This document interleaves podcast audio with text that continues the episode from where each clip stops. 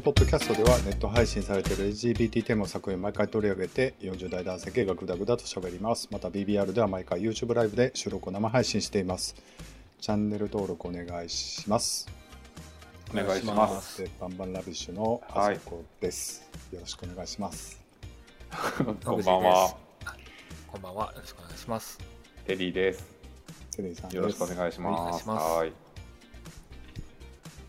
野口さん言わへんの？え、野口です。はい。よろしくお願いします。いやもう94回ですけども。うん。はい。ちょっと間違ってますけど。まあねもう8月16日でお盆。終わ終わりましたね。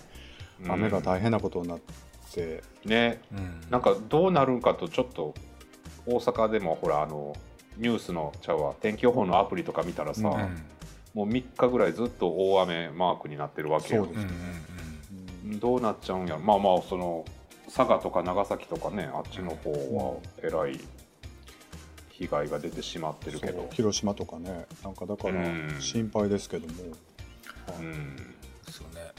どう過ごされました？お盆とか。お盆というか先週末というかずっと仕事をしておりまして。全くお盆感じではなかった。お盆休みとかも特にないんくですね。てね結局、うん。まあ取引先ありそうやったん？取引先が結構休みだったらゆっくりできるなと思ってたら、意外とね、うん。なんかバラバラだった。そのあ今年ほらイレギュラーだったでしょ？オリンピックがあったので。だから本当15日だけというか暦通りのところもあり、はいはうん、だからあんま変わらなかったですね取ってるところは取ってるけど取ってないところはもう取ってない。うん。うん感じだったので、でなんか低気圧気圧のせいなのか年のせいなのか、うん。なんかすごい調子悪くなってしまい、いえー、なそれは体調的に？気分気分的に？うん。両方、うん。あー悲しいね。悲しいねっていう、うん、えどうなんか症状出てんの？症状というかうん。まあどんよりしてました。要するに。日本語で説明すると。夏バテとかじゃなく。夏バテなのかもしれないけど、まあうん変な天気だったでしょ。暑いんだか寒いんだかみたいな。うん。雨が降っていてみたいな、はい、うん、うってん、いう感じだったですね、はい、すいません。なんか全然しんみりした話で。お二人はどうですか？もう1ヶ月半ぶりぐらいですけどお会いするのそうですよね、この収録自体って2ヶ月ぶりぐ2らい。ヶ月ぶりぐらいですね。そっか。あのみんなで楽しくバーベキューした話はいつ頃すんの？いやもう今でしょ。今ですか？あの実はねあの初めてですけどももうねだから記憶の割とか過去の記憶みたいになっててそうよね。ですけど、あの大変失礼いたしました。3人。そうやねあそれオチから先言うパターンあ、いえ。いや、いいです。3人プラスあと僕の相方テリーさんの相方であとえー光一君であと、うん。後からちょっとキャンディーちゃんも来てもらってなんか大人、おっさんおっさんというかまあ若いあ光一君なんか若いかいやもうおっさんあれですけどうん男ばっかりでね ちょっとバーベキューをその野口さんのお持ちのヘクタールで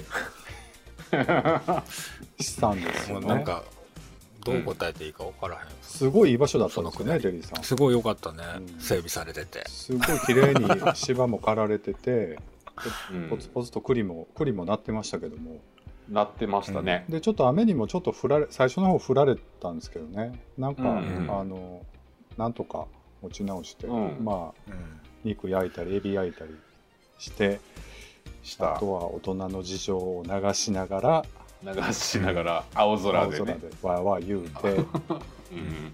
楽しかったですけども。いやもうてっきりね、まあだから野口さんのプライベートうん。スペースだと思ってさ、なんかうん。好き勝手やらしてもうてたらなんとそこは 野口さんとあんまり関係のない人人の土地だったということでね。あの警察なんか呼ばれたりして。そうね。警察官来たね。なんか指紋取られそうな勢いだったですけど、まあうんなんとか田舎のまあまあまあいう形でね、うん。うん。あのあとビールを持って。あそうですね。そういう話してましたもんね、なんか僕らでわーわー言ってる時からなんかちょこちょこチャリでこう視察というか偵察的に、ねちょっうんうんうん。遠巻きに見られてた感じは、うんうん。あなんか不審者扱いだなと思ってたんですけどうん。本当に不審者だったっていう、うん。ね、向こうからしたらね。話。怖かった言うてはったからね。いやあんな大きい、まあね。おっちゃんばっかりでわーわーなんかね勝手にプロジェクターつけたり テント張ってなんかしてたら怖いやろうな、怖いね。まあまあ穏便にというかねうん、住んでよかったですよね。大丈夫でした？本当に。大丈夫でしたよ。うん。ただただなんかあれでしたけど、うん、悪いなと思って。うん。いや。悪いな半分恥ずかしい半分 ちょっと気まずそうにしてはったからね野口さんが。いやみんなが気まずいそうな感じやったやん。もうどうしようと思ったもん。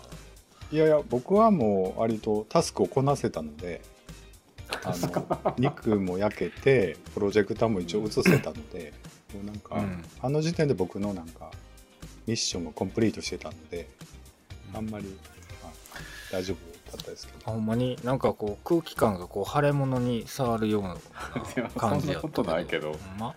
まあでもなんかなまあえっていう動揺はやっぱりありましたけどね、うん。あったよね。そんなん僕以上に皆さんあったと思うよ。まああのリスナーさんにちょっと説明するとね、まあ、言い方悪いけどものすごいのどかなあのほとんど人に合わない感じの場所うん。なんですけど、うんちょこちょこ人が見に来るなと思ったらその人がその土地の持ち主だった。で最初き、まあみ最初来た時にはこう婦人警官とかを連れて。婦人警官。あそういたね、うん、来てたあのので婦人警官はすごいいい人やったわ。あの男性警官がすごい良くなかった。あそう。うん、うん。えあのあの時で、そうそうそう、うん、婦人警官は優しかったようんうん、どう？えなんか僕なんかえらいことにこの後なんかすごい展開になるんですかねっていう話をしたら、いや今のところそのあのその通報した方の素性も分かってないのでとかいううん話をしてはって、うん。で結局その電話番号教えてくださいとかって言われて電話番号教えて家に電話うちので実家に電話してまあなんかえっ、と誤解誤解じゃない誤解やねんけど、まあ、誤解が解けたわけなんですけど、うん。その時に男性警察官は「もう片付けて帰ってください」あんま言ってた言ねってたのか、うん。うんでその持ち主は「いやいやもうそんな誰か分かったからもう追ってください」うん。こと言ったら男性警官は「えっ?」ていう顔してた、うん。あそうですか？っていいのに「えみたいな、まあでもわざわざこう呼び出されてさ来たらやっぱりそれなりになんか悪者を作らなあかんやんやっぱり。これ、まあでもそんなもう本当に絵に描いたようにそんな感じだった、うん、うん。確かにね。まあ、なんなんつうのかな、うん、大げさに言えば冤罪者を作るを 作り上げよそなうんみたいな。そこまでかな。冤罪いうか、まあ、言うてもまあな、うん。うん。だってまあまあでもそのうんまあそれはそうやろ。警察官からしたら通報があって私の土地で知らん男がバーベキューしてるって言って駆けつけたってとこまでやろそうたただでもさそのそこってさ、うーんとその持ち主が「いやもういいです分かりました」っていうところで、警察官も「あそれやったらよかったね」っていうとこで終わればいいのに「よかったね」で終わらせないよみたいな、えー俺の俺のす描いてたストーリー通り持っていくみたいな。そう、うんそこまで。感じやったよまあでも僕はせ、うん、今の日本ってそういうことやん。なんか。どうした？いや世知辛いやんなんか。世知辛い、はい。いや。というね楽しいことも もう一月前ぐらいっていう感じで、ね。はい、だからうん。その時にこの今回お題のそうです映画のお題のうん、録音しましょうって言ってそうた言ってましたね、から1ヶ月経っての今日やから。うん、うん、はい、ちょっと果たして空いちゃったんですけども。そういうことですね、ということでね第94回なんですけども「完璧な他人」といううん。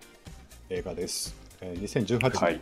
年ですね、えっと、解説が、えーパオロ・ジェノベーゼ監督がメガホンを取ったイタリア映画「大人の事情」を韓国でリメイクしたコメディ。再会した7人の男女があるゲームによって思わぬ事態に陥る監督は「王の涙」「遺産の決断」などのイ・ジェギ、えーイ・ジェギュレッスルなどの幽閉人、アスエなどのヨム・ジョンは、犯人は生首に危険などのチョ・ジヌンらが出演するということです。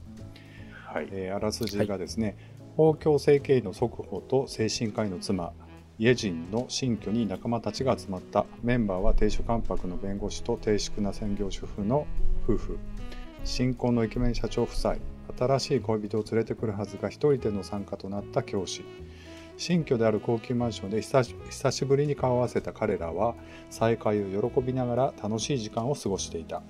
互いの友情や夫婦愛を確かめ合う会話で盛り上がった彼らは自分たちの間には隠し事がないことを証明しようという流れに。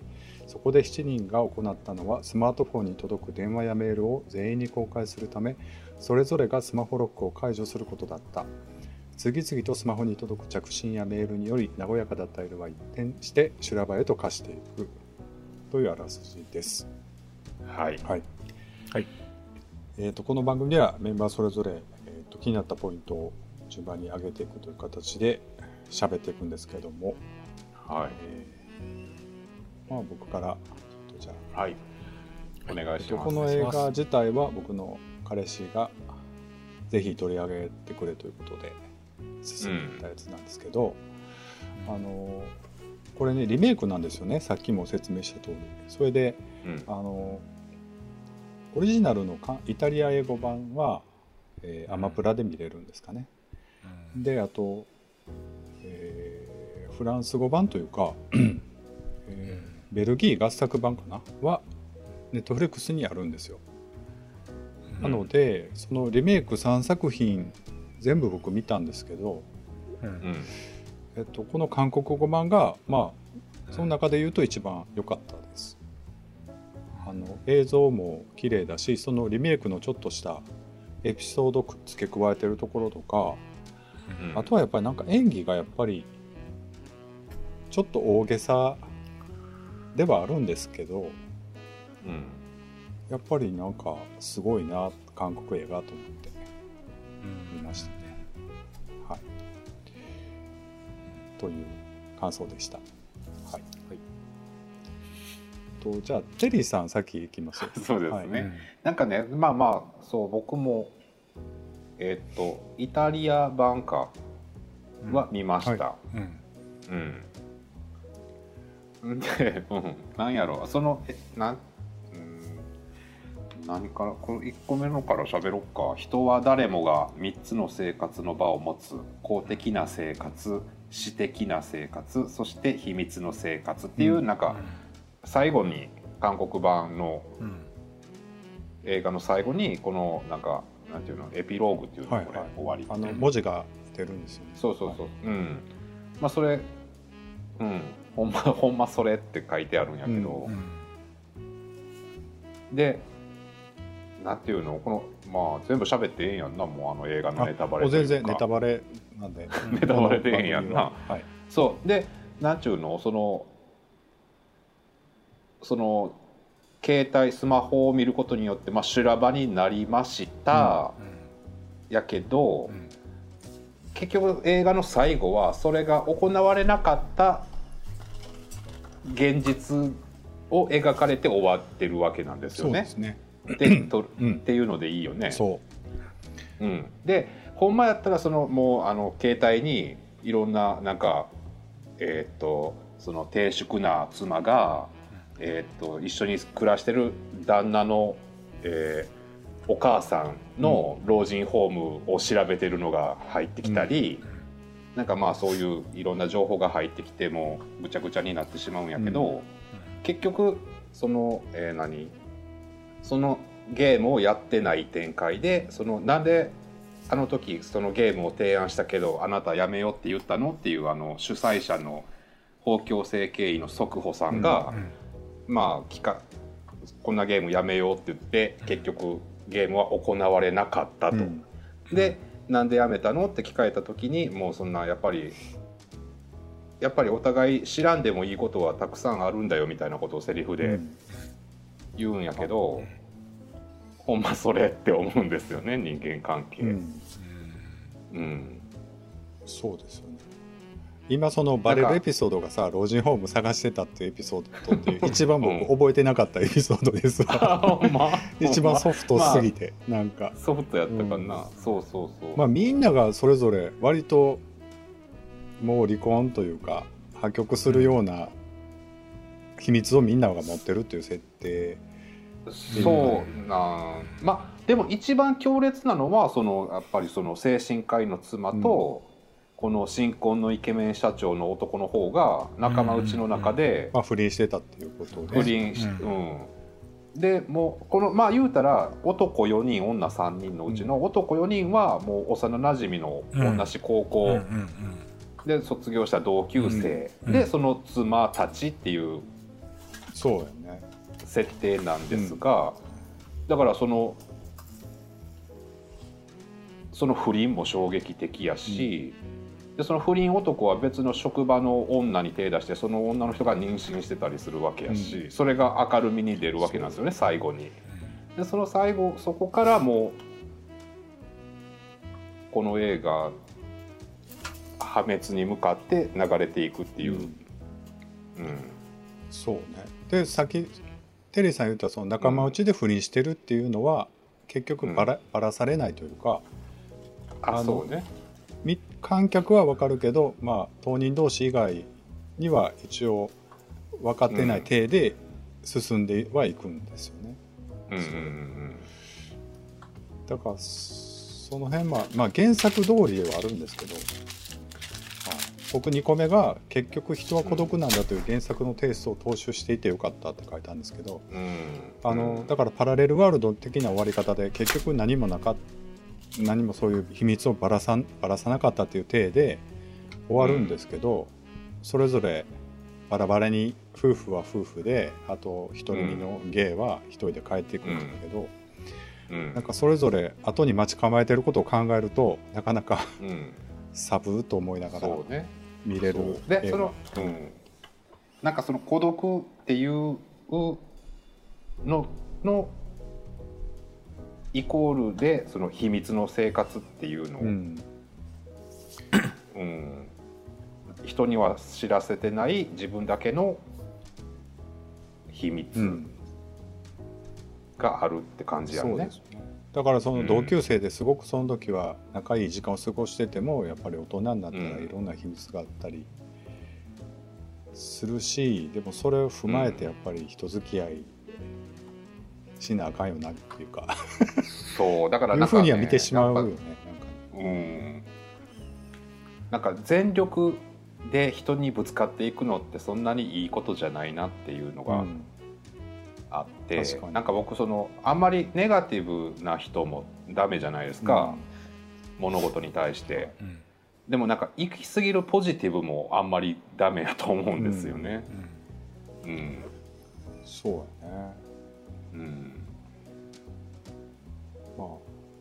でちょっと野口さんコメント言ってほしいんですけど。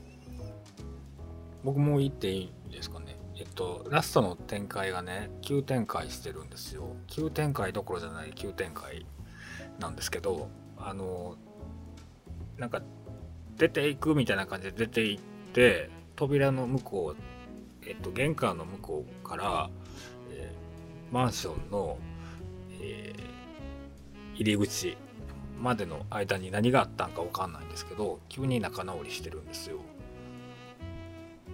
それってうんそれ今テリーさんが言ってた そのそのあれやろ。だからパラレルワールド的なことで最後のうん。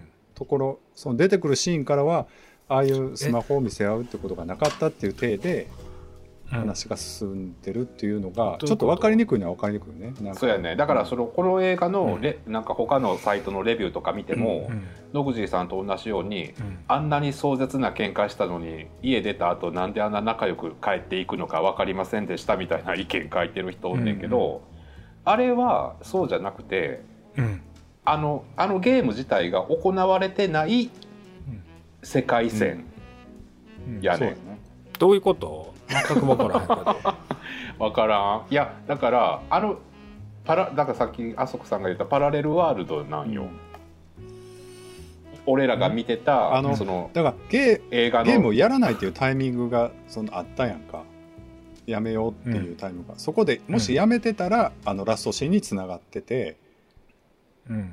でそそのラストシーンまではやってる体の世界線がだから2つの世界線が映画の中でやってたってことや祖父母さんとイェジンさんが、うん。なんであの時ゲームやめようって言ったのってベッドサイドかなんかでうん。そんな話してたやん、うん。あそこで、あそこから別の世界線なんうそうそう。別のっていうかあっちが多分リアルの世界線というか、うん。そうなんよ。そう。だからあれあそこで急に仲直りしたわけでも何でもないないやん。だって車で帰ってくる時にあの、うんガンガン妊娠したっていう電話まだかかってきとったのをごまかすから、仲直りしてたらああいう感じにはなれへんでしょ、で髪型も変わってるやん。う。ん化粧して出ていく時アップにして出ていってたのに、うん。次のシーンは普通のそれまでの下ろした状態の髪の毛になってるし、そうなんようん。うん。なんかこのこの人こんなことがあったのにまた別の女とやり取りしてるって思って見てたこれひんねんなと思って。最後の車の中で電話変わってきてたけど、別の人ともやり取りしてたやん。あれは違う。あれは不倫相手とメーえルしてたんやでだから。あのだんあのまた別人じゃないの？違うよ。ホステスっていうかあの整形外科医っていうんじゃないわ。精神科医か。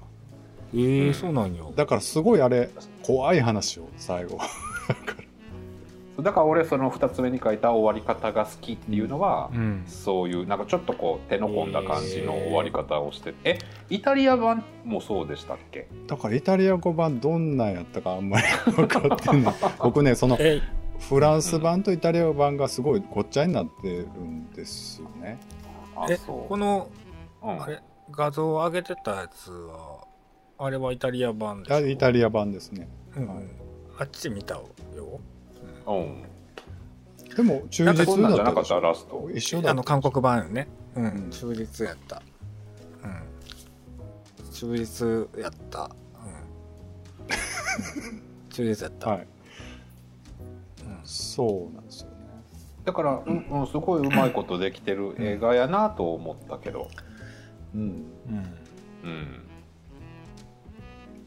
僕も割と思いましたねで韓国語版の方が秘密がちょっと追加されてたりしてあのホストの整形外科医の方が割となんか 投資に失敗したというか、うん。ああいうのも入ってたりとか、うん。あとちょっと犬のなんか、えー、と不倫されてたわ一番若い女の子が、あのうんうん犬の獣医さんがね。犬のなんかうんを性教えるシ行ーン、なんかマッサージか。うんうんとか面白かったしなんかうまいことリメイクされてるなと思いましたけどね韓国。あキティちゃんのくだりも好きやって面白かったけど、いうんうんうん。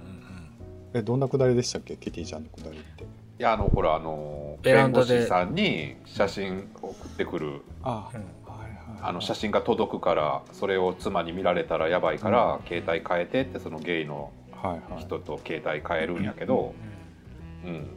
えどんな女って聞かれてキティ毎日キティの服着たうん。10時に写真送ってくるんや。え何歳？って聞かれて。えキティが？って聞かれて違う女の方みたいな話の、で13違うって言うから33でキティ着るやつなんてやばいな言ったら違う53やみたいな、上に。うんうんうんうん。っていうくだり、だからこれなんかそのコメディって書いてんねんけどそのコメディコメディは全然してないやんかこの映画、うん。まあでも今言ったようなところがコメディ要素。まあままああね、まあブラックコメディっていうことかな。そうかな。うんうんうん。なんかこの設定ってさなんか前に見た映画とよく似てるよね。部屋の中ベランダ。あの真夜中のパーティーみたいなやつ。やったっけ、ううん。んになんかあのい移動空間といいますか。似てるよねとあのゲイが7人ぐらい集まって。あそうそうそうそうそうそう、うん。部屋で喋ってうん。ベランダで喋って。会話劇やうん。な、そうやね。うん。なんか舞台舞台用みたいな感じ。うん。で僕ね結局このあのゲイエピソードにやっぱり酔ってみ見てしまうんですけどうん。あのこうすごいこう彼氏からこう熱いメッセージが届くわけじゃないですか。ううん。んそこいいなと思ってえ？見てましたけど他の子に聞くとあそこキモいっていう話になってて、うん。ああやっぱり人によってとれそれぞれ捉え方違うんだなと思っててたんですけど野口さんはああいう彼氏はいらない感じ？うん、ああいう彼氏ああいう。嫌やしああいう人自体がちょっと苦手です。ああいう人ってどっちのこと言ってます？ちょっと待って僕ねその韓国と版と日本版がちょっとお茶になりそうなんですけどよく似た設定でしたっけ？彼氏。あのすごい問題発言されたのおお気づきです？韓国語版と日本語版は全くあのごっちゃにするとこないですけど。ほんまに？なんで分からんようになってんのかなって思っ韓国版でうん。彼氏さんってどんなんやったっけと思って。どうなんてメッセージメッセージかしか文字しか来ないけどね、ああそうね。うん、うんうんうんうん。文字しか来ないけど、ど、まあちょっと嫉妬深くこういろいろあれ？音は？音もあ声も声声もも流れてたよ。そうそうそう、うん。ああ声かりました。うん。ちょっとごめんなさい。でもね僕もう日本語版が強烈すぎてね韓国版が結構薄れてるんですよね、と言ってもか日本語版のやつもあんまり覚えてなくなってきてるんですけど。とえっとどんなんでしたっけ？それと今の？国のあの彼いや氏さんって。だから何が一番ちょっと僕キュンキュンきたかというとやっぱりそうやってこう、いろいろ、えー LGBT とかっていう概念は広まっててうん。その理解しな理解しようよみたいな空気感ってあると思うんですけどやっうんぱりその仲間内とかこういう少人数のパーティーになったらああいう感じでこうちょっと「えキモ」みたいな空気になり、なんかそういう中でもやっぱりこう相手からああいう熱いメッセージが来るのいいなって思ったんですよね。なんか熱いメッセージってその何？あのいやなんか嫉妬深い感じでわーわー言った後で最後にこう、口づけどうのこうのみたいな。あんなんなんかあなたの唇が恋しい的なやつ？あんなん あんな展開想像できひんねんけどなでも。いやだからもうい嫌い好き嫌い好きやん。そん大嫌い大嫌い大嫌い大好きってやつやろ。若い時ってそんなんなんかえいやなんかすごいクロそんなんや。ーゼットの状態の2人っていうかまあこの出てくる人はクローゼットなわけやんか。もう隠してるわけでしょ、うん。だから絶対バレたくない、なうん。で古い、このでも出てくる人うのん。人はす人間性はすごい好き。こんな人がいいと思うどっち側？彼氏？お前らに紹介はしたくないそうそっていう。うあそこかっこよかったですよね,、うん。でもそのそこまでに至るおまなんか紹介したくないっていうほどのってなんなん？あのそあのあのうん。その誤解された方友達本当はストレートやのにゲイっていうことになってしまった人へのなんかこういろいろわちゃわちゃがあったじゃないですか、まあでもそれってあのレストラン経営しだしたあいつだけがそうやって言ってた感じはするけどな。そうそう。ん、ただでもそのその客観的にそのうんストレートがゲイ役をやったわけやんか。そのうん。携帯を交換して。うん。でそれに対して別のストレートはうん。ゲイをこういう風に見てるんやっていう視線観とかをさ視線とかゲイは男が全員ゲイならいいと思ってるみたいな。とかなんかそのあとやっぱりねその字幕で割とマイルドになってる気もすするんうですよ、ん。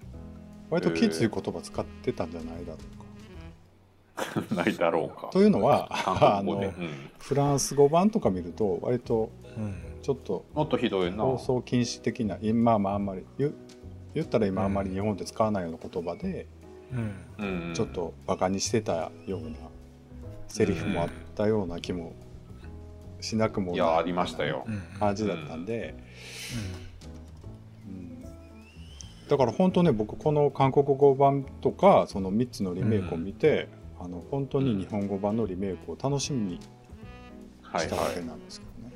うんうんうんうんもうじゃあ次へ続くにします。ということで。なんかこの映画もっと喋りたかった気もすんねんけどあんまりうまく喋られへんかったわ。あのーそうね。よかった。うん。まあ面白かったです。だから。面白かだった。からぜひ面白かっ見てほしいんですけど、面白かった。点数をじゃあ、うん。たはい。点数つけますか。はいはい、なんか。えー点数が。いいですか？あそこいやなんがか、うん、8点です。野口も8点です。テリーは9点はい、です、ということで、なんかもうなんかみんなの点見たら俺10点ぐらいつけたい気分になったけどうん、9で、あのそう。面白かった。うん、だからまあイタリア版がよくできてるっていうことなんやろうけど、うん。うん。ね。でもやっぱりなんかあの韓国語語版は、まあ、絵も綺麗ななんだと、うん。うん。あの俺はあの言うたらほらパンツ履いてこずに来た、うんうん。あの人がタバコ吸いに行くシーンすごいのがすごい良かった、うん。でタバコ吸いに行ったら向かいの部屋で向かいに、あの老夫婦が一緒に月食を見てるっていう仲睦ましい感じで、うん。あのシーンがなんか絵的にすごい綺麗やった、いや本当うまいことリメイクされててやっぱすごいなあ韓国映画って。うん。あそうでもう一回すよ言いますけど。はい、ということを思った一作でございました。ということで。はい、じゃあ94回こんな感じで。はいバンバンラビッシュではツイッターアカウントを開設しています。次回のお題や配信予定などのお知らせをツイッターにてつぶやいています。ツイッターアカウント名は、アットマークバングニーラビッシュ、BANG 数字の 2RUBBISH です。フォローよろしくお願いします。お願いしますお願いしますあのはいさ、はい。結局野口さんってそのラストの展開がうんっていう一つしかポイント今回なかったんやけど、うんそんな感じやったん？うん。あんまりねやなんかその発展なんやと思って。ん？違う、その、そうやな。なんかそのゲイのそのさっき言ってたとこのくだりくだりというかそのこういう人を好きやわっていう話でうん。話をしようとしてたんやけどそれをテキストにはちょっとまとめられへんかったからうん。まとめれるところだけ文章にしたんですよ。あはいはいはい。でそのあのそう本当に僕多分そのあそこさんが言ってた「うん。あんな彼氏どう思います?」ってところうん。で話ができるはずだったんですけど、うん。うんさっきも言いましたけど、ちょっとほぼ覚えてないんですよ。ダメだね昔すぎじゃあてね。ねね、うん。い1か月前は。なんかバーベキューの時の方がもっと喋ってた気はします。そうやね。そうやね。まあでもねあなんかいろんなエピソードについて喋ってた気もするんですけど、まあでも面白いんでねこれぜひネットフリックス入ってたら。そう。あまあだからなんかなんかを言いたい映画でもないしうんうん。ねこれでもなんかまあ、ううん。んみすごく見見やすいというかそのえあのースストーリーがちゃんとしっかりしているし、その元々のリメイクっていうところはあるんと思うねんけどそのなんつうのかなあの例えばさ誰かがカバー曲を出した時に自分の歌にしているような、そんな感じはしましたね。うんうん。うん。すごい良かったです。ということでじゃあ94回これで終わりたいと思います。何か言い残したことはないでしょうか？うん。まあまだ次もね、はい。日本版の方を語るんで、はい。まあそっちで、はい。そっちで。はい、はい。じゃあ今日もありがとうございました。おやすみなさい。ありがとうございました。失礼します。はーい